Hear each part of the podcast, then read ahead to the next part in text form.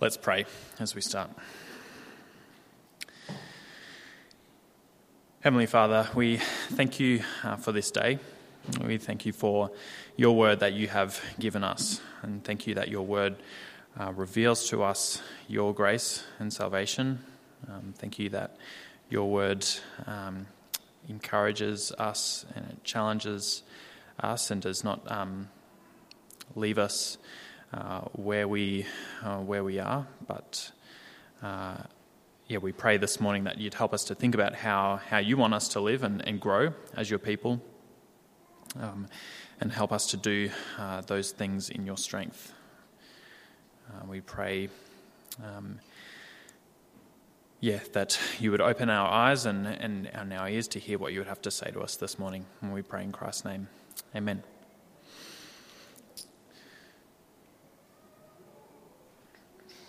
So, the question uh, that Paul wants us to think about in uh, the passage today is how do we grow um, in the Christian life? What does that look like? Um, what does it look like for God's people uh, to grow and to live uh, in this world? Over the last chapter and a half, um, he's called us uh, to some pretty um, radical ways of thinking and countercultural ways of thinking. Um, he's held himself up as an example and said that whether he lives or dies, the only important thing is if the gospel of Jesus is preached. He's urged us to live as, as citizens of heaven, um, even while we live in the world. And when he painted a picture of what that looked like, it was uh, really countercultural and, and, um, and unnatural. It might feel a bit foreign or different, um, particularly for the world that we live in and the culture around us. Um, we're supposed to be united in, um, in one mission, really, and that is proclaiming the gospel, uh, rejoicing in suffering and laying aside our own needs to put others first.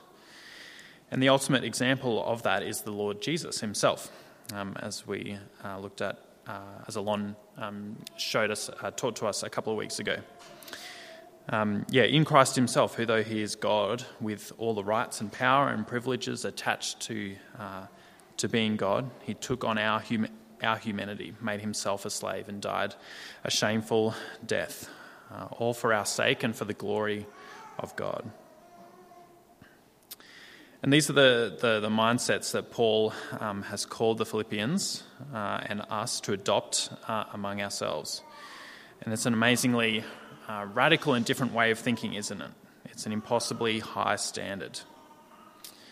And so, perhaps a question that's rising uh, in, your, uh, in your mind this morning is um, how, do I, how do I do that? How do I live up to that standard? Is there um, a magic formula? Um, is it just sheer determination and hard work? After Paul's description of how to live as citizens of heaven, when he comes um, to verse 12 and says, Work out your salvation, we might well be tempted to think that it's, that it's up to us. Uh, maybe maybe we, we, are tempted to think in a way that God, um, God works in us in salvation. He's met us with grace, given us a clean slate, and now it's, now it's up to us. He gives us the reins, and um, we've got to drive this thing now. Uh, and maybe we just have to, to will and try harder. And perhaps you feel like that uh, this morning. Perhaps you feel you've been um, really striving to live the way that you know Christ has called you to live. And maybe you feel the frustration or the disappointment of not making as much uh, progress as you'd like. I know I do most days. Um, or then again, maybe on the other end of the spectrum, maybe your faith is something you just sort of glance at in the rearview mirror of life every now and then. You know it's taken a back seat really to other priorities uh, work or family or just maintaining your idea or your vision for the good life. But in this passage, Paul calls us to energetic, hard work, to keep growing and producing fruit in our lives that is consistent with the salvation that we have. He calls us to work at it with perseverance and urgency, um, as if it's the most important thing that we'll ever do, because it is. And at the same time, he reassures us that we're not working on this alone our desire to grow, the, the progress we make, all of this is actually God's work in us. We're to work hard because God Himself is at work in us. have a look at verse 12, and I, I encourage you to keep your Bibles open throughout uh, the sermon today. But we'll, we'll start just looking at uh, yeah, verses 12 and 13.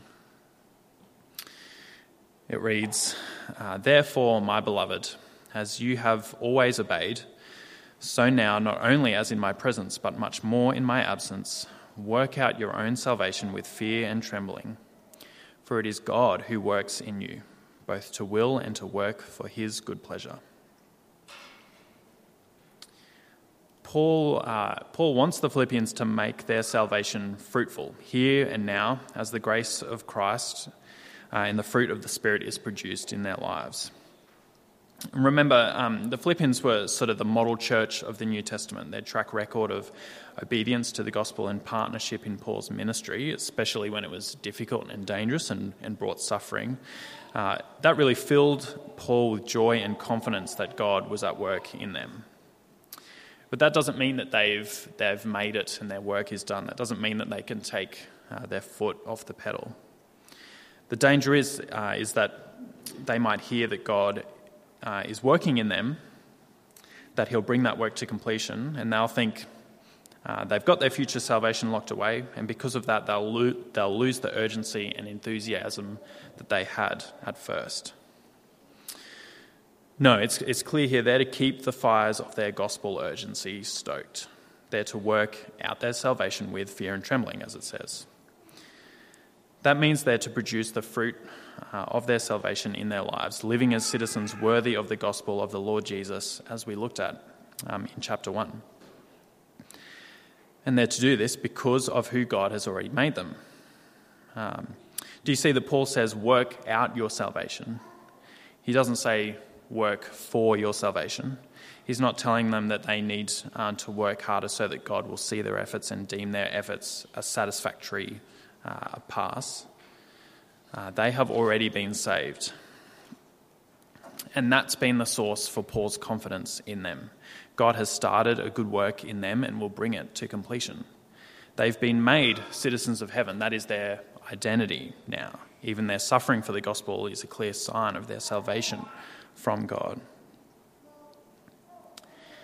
They have been saved by the Lord Jesus, who humbled himself by becoming obedient to death on a cross in their place, taking the punishment that was rightfully theirs. And now the one who has died for them rules with universal authority. Everything needed for their salvation has been done. And so, for you, if you have put your trust in Jesus, your salvation is sure. Your relationship with God uh, is secure. You're already guaranteed a place in God's blessed presence in the new heaven and new earth. We don't have to work for that, we don't have to strive for that.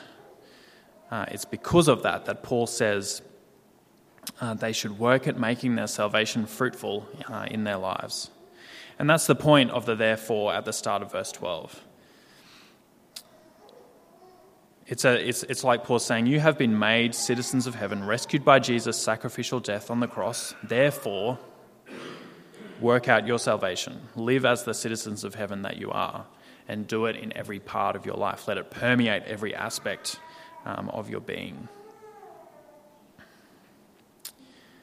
I don't think, I don't think we can understate this, how, how um, yeah, that link back to the previous uh, passage, we're to sit with that um, realization and, and remembrance of the truth of the gospel and let it really soak in and then um, work forward. And we're to do it with a sense of urgency, of, of fear and trembling.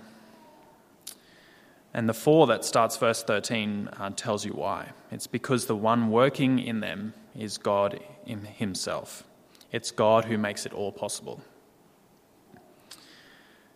Uh, for the Philippians, it's, it's by His Spirit living in them, God gives them everything they need to work out their salvation the determination, the desire uh, to live in line with the values of a heavenly citizen, and the power to do it, resisting temptation, standing firm against opposition, putting their own needs behind those of others. And they're to do it with an attitude of fear and trembling. I wonder what you think when you hear uh, that phrase, particularly those two words, fear and trembling. Um, and perhaps it brings to mind uh, sort of an image of uh, working hard, almost um, bent over, head down, persevering, or else God will take our salvation off us. Maybe you've read it like that before, um, but it's not that at all. Uh, we never need to, to be afraid that if God has begun working in us, that one day he might stop. That's not the gospel of God's grace. It doesn't produce the joy that we see in Paul and the Philippians. We've already seen Paul's confidence that God will complete what he started in the Philippians' lives. This fear and trembling comes when we know just who it is that's at work in us. It's God Himself. And this isn't someone we can uh, walk all over or who we can ignore when it's inconvenient for us. Uh, this is the God who created the heavens and the earth. He's, who won, he's the one that made the Israelites quake with terror when he appeared to them on Mount Sinai. He's the one that made Isaiah fall down as if he were dead, just as we read before, uh, just at the sight of the hem of God's robe. And this is the God that's at work in us, that's at work in every Christian, in our hearts and our minds, enabling us to live for Him. And if when we grasp that, how can we not tremble with amazement and wonder and fear that He's at work in us? He's working in us for His good pleasure, achieving His plan to save us uh, to the worship of Jesus and the glory of the Father. And so, as we reflect on these couple of verses, I think it's important to ask if our own attitudes to our faith and our salvation line up with what Paul uh, is saying here. Do you work out your salvation with fear and trembling? uh, knowing that the glorious and sovereign God is working in you. That's the only attitude we can have if we're grasping that God is the one working in us. Uh, but is it what Paul would say about you if he watched you for a week? Is it what Paul would say about us um, as a church if he watched us for a week? Would it be? He works his salvation out with fear and trembling, striving to put the gospel first in everything. Uh, or would it be he works his salvation out with uh, a bit of complacency, paying attention to the gospel um, when it suits and when his schedule isn't too busy? When God himself is working in us, there's no room for complacency or pride uh, or resignation.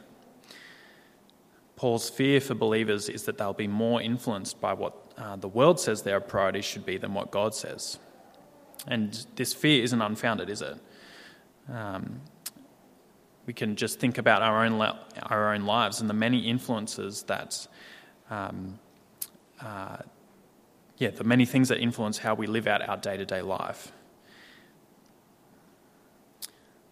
So, for you, is it that God has made you a citizen of heaven, so you strive for unity and relationship with other believers for the sake of the gospel?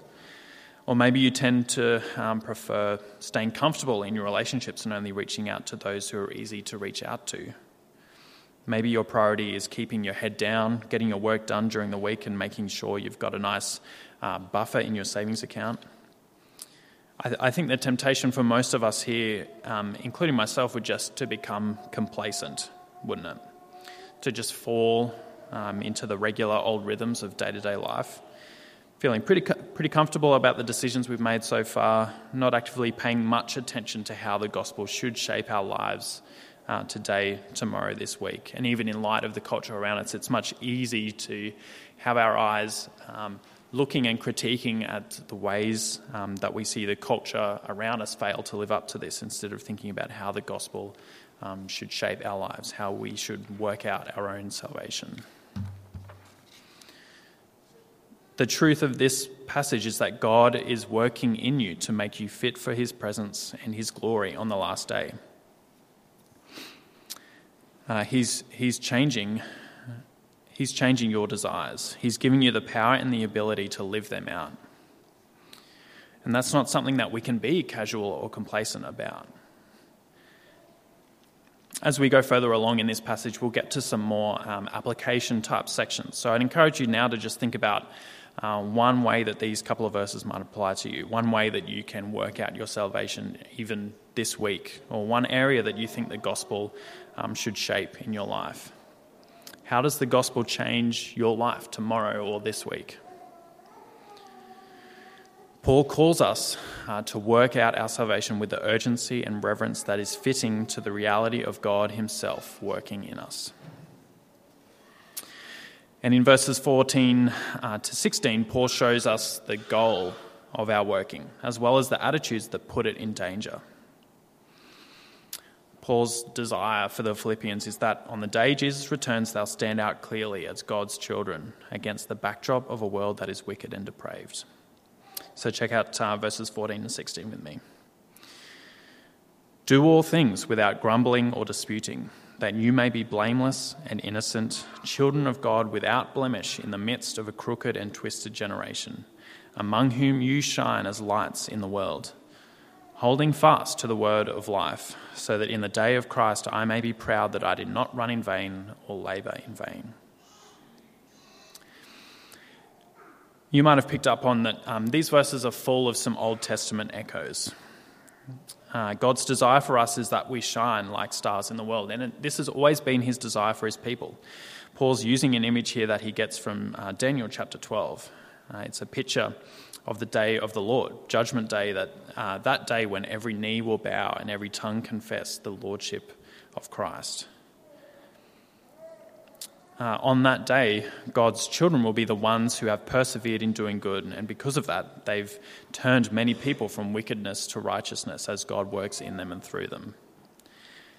Uh, and they'll stand out I'm sure many of you have gone um, out west or at least out of town somewhere where there's no, where there's no light pollution, where the sky is pitch black and the stars uh, light up the whole sky, and such will it be. Because it has rejected God, the world will always be crooked and twisted, but against that backdrop, we should stand out. For most of the world, um, it will be a cause to reject us and persecute us. The way we live will be the stench uh, of death. But for those who are being saved, the way we live will be like a fragrant perfume. It will be the fragrance of life. It will be beautiful and attractive. It will draw people to the Lord Jesus as we live out our gospel partnership side by side. Uh, and the great threat to that, as we, as we see in this passage, passage and perhaps the great threat uh, for the Philippians, is uh, when God's people grumble and fight. And again, another Old Testament echo. When God rescued Israel out of Egypt, uh, they were supposed to be his messengers to the nations. The world was supposed to look at this small nation of people with their uh, wonderful laws and their amazing victories, living in a fertile land, and say, like, what's going on there? Wow, how amazing is their God? They were supposed to be like stars uh, in, the, in the night sky, turning people to righteousness through faith in God. But instead, right from the start, they grumbled against Moses and against the God who rescued them. Instead of keeping their eyes fixed on, on where God was taking them, um, as soon as the going got tough, they started to, uh, to whinge and to grumble, and they longed to even go back to slavery in Egypt. Instead of being God's children, Moses says they became a crooked and twisted generation. And they poured cold water on their witness to the nations, um, because who would want to follow a God whose people are miserable and complain all the time? Um, Paul's warning is that uh, grumbling, complaining, infighting will extinguish our efforts to share Jesus. And instead, we should shine like stars. And the way, the way we're to do this is by holding fast to the word of life, the gospel. If the, if the Philippians are to hold fast to the gospel, it provides everything they need to work out their salvation. It's the gospel that will, st- that will sustain them to the end. It's the gospel that supplies the antidote to grumbling and complaining. Do you see how? Because of the gospel, we can be uh, present and patient when we experience disagreement or conflict with each other. And this is in stark contrast to, uh, to the two main ways that our culture handles conflict either by uh, pushing it aside but having it still simmer away in the background, or on the, on the other side, being unwilling to compromise or consider the views of others that we have conflict with. But if we know that our salvation and adoption is secure in the work of Christ, uh, we can be both uh, honest when we raise our experiences and perspectives with each other, knowing that our unity goes deeper than whatever issue we're talking about. And also, we can be honest about the reality of our own sin when others raise issues with us, being always willing to listen, consider, reflect, even if we disagree. If the Philippians don't hold on to the gospel here, if they, if they don't take it seriously and put every effort into working it out uh, in their lives, Paul will have wasted his time with them, he says. Um, all his efforts will have been in vain. Uh, and no one in ministry wants to feel like they're wasting uh, their time. The gospel is too important. Um, it seems like he feels like he, he could be a coach who got up early every morning, running alongside his athletes, encouraging them, training them, uh, doing everything for their benefit and their future glory, only for them to give up halfway through the big race. When Paul stands before the Lord Jesus and gives a final account of how he has stewarded and cared for the churches that God entrusted to him, uh, he doesn't want to come with empty hands. He'll do whatever it takes to serve the Philippians and make sure they hold fast to the gospel, working, at that, working out their salvation with fear and trembling. And this is the case even if he's poured out like a drink offering, giving his life for them. He'll rejoice at the opportunity. And we see that uh, in verses 17 and 18. Even if I am to be poured out as a drink offering upon the sacrificial offering of your faith, I am glad and rejoice with you all. Likewise, you also should be glad and rejoice with me. When the people of Israel came and made um, certain sacrifices or offerings to God out of thanks or in, or in sacrifice for sin, uh, the last element involved would be to pour some wine or oil over it to make a pleasing aroma to the Lord. And Paul uses that idea here. He says uh, to the Philippians, all your life is a sacrifice to God. It's an offering of thanks to Him for His gracious redemption of you and His work in you.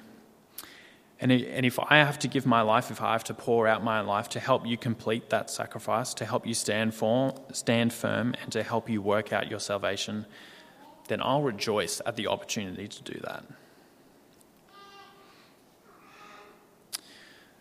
Paul's attitude here is an example to us of what it means to work out your salvation and live as a citizen of heaven. He's been so transformed by the gospel that he counts it all as joy to serve the Philippians for the benefit of their faith, even if that includes his death. Paul has plenty he could grumble about. We've looked at that in, in previous passages. Um, but the antidote to his grumbling is holding fast to the gospel. The more he knows the gospel, the more he knows the extent of what God has done for him, the depths of Christ's humiliation, and the height of his exaltation, then the more he sees it as pure joy to hand his whole life over to the service of Christ. It's pretty challenging, isn't, isn't it, to hold our lives up against uh, these examples? Paul is convinced that holding onto the gospel, knowing it more, savouring it, living out its commands, that's the way to work out our salvation. That's the way God works in us to produce the determination and the power to live out our heavenly citizenship, even while we are citizens of the world. Holding fast to the gospel is how we adopt the mind of Christ Jesus, laying down our lives in self sacrificial service of others for their eternal benefit. And so we move to um, the last section, verses 19 to, to 30. In this last section, um, of the passage, Paul wants to hold up two other examples of what it looks like uh, to work out our salvation, to live as citizens of heaven. Self sacrificial lives with the mindset of Christ formed in us. And the first is his apprentice, uh, Timothy. And we read about that um, verses 19 to uh, 24. I hope in the Lord Jesus to send Timothy to you soon, so that I too may be cheered by news of you for I have no one like him who will be genuinely concerned for your welfare.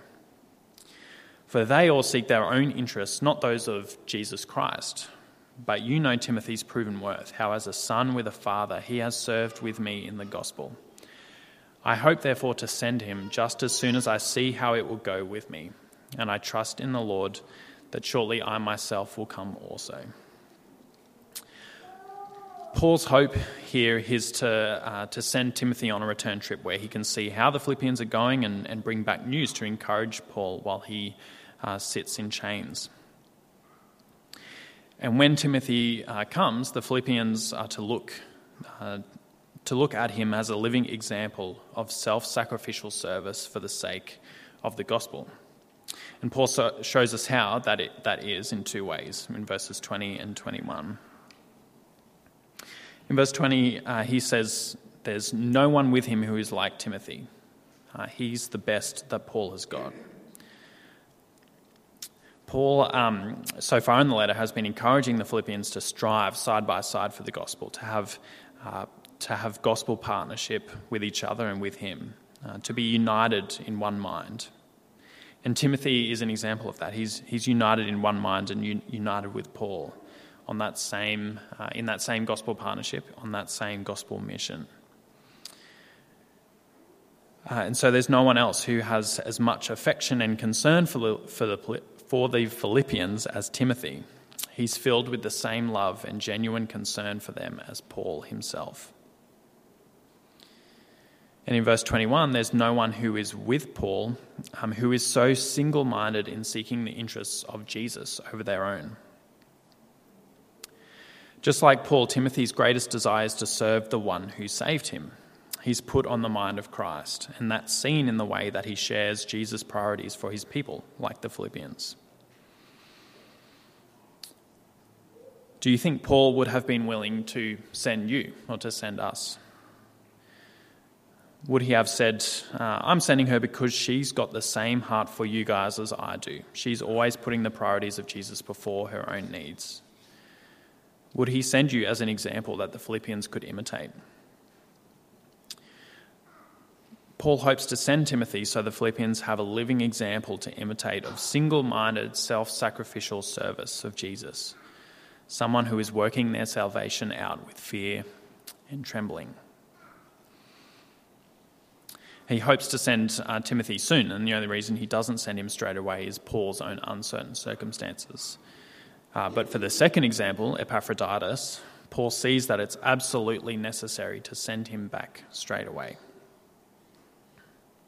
we read uh, from verse 25 to 30. I have thought it necessary to send to you Epaphroditus, my brother, and fellow worker and fellow soldier, and your messenger and minister to my need. For he has been longing for you all and has been distressed because you heard that he was ill. Indeed, he was ill, near to death, but God had mercy on him, and not only on him, but on me also, lest I should have sorrow upon sorrow.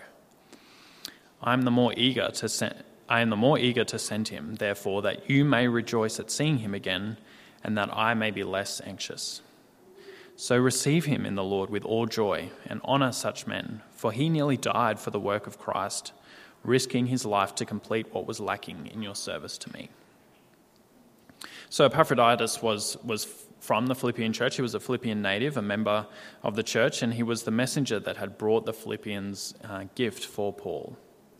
And then the idea was that he would stay there for a bit and help Paul with whatever he needed. Epaphroditus was the one uh, on the ground getting his hands dirty in what needed to be done for Paul um, and the fellow brothers. He was the soldier of the team. If Timothy was the ministry apprentice, leading the service, preaching to the church while Paul was absent, running Bible study groups, then Epaphroditus was the one uh, stacking chairs after the service or running around after all the kids, making sure they were fed and looked after. But even though he wasn't the one up the front doing the visible ministry, Paul wants the Philippians to look at him as an example too. He's a man worth honouring.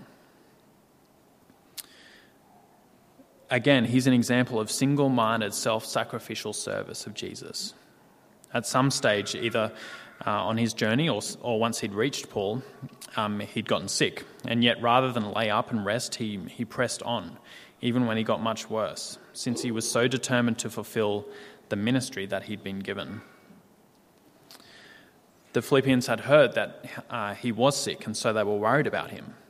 Epaphroditus was worried because he knew his friends at home were worried, and Paul was worried about all the worrying.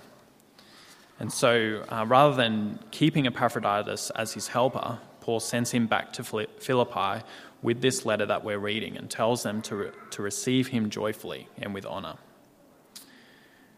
He's, uh, he calls them to look uh, to him as an example worth following because this is what it looks like to have the mind of Christ.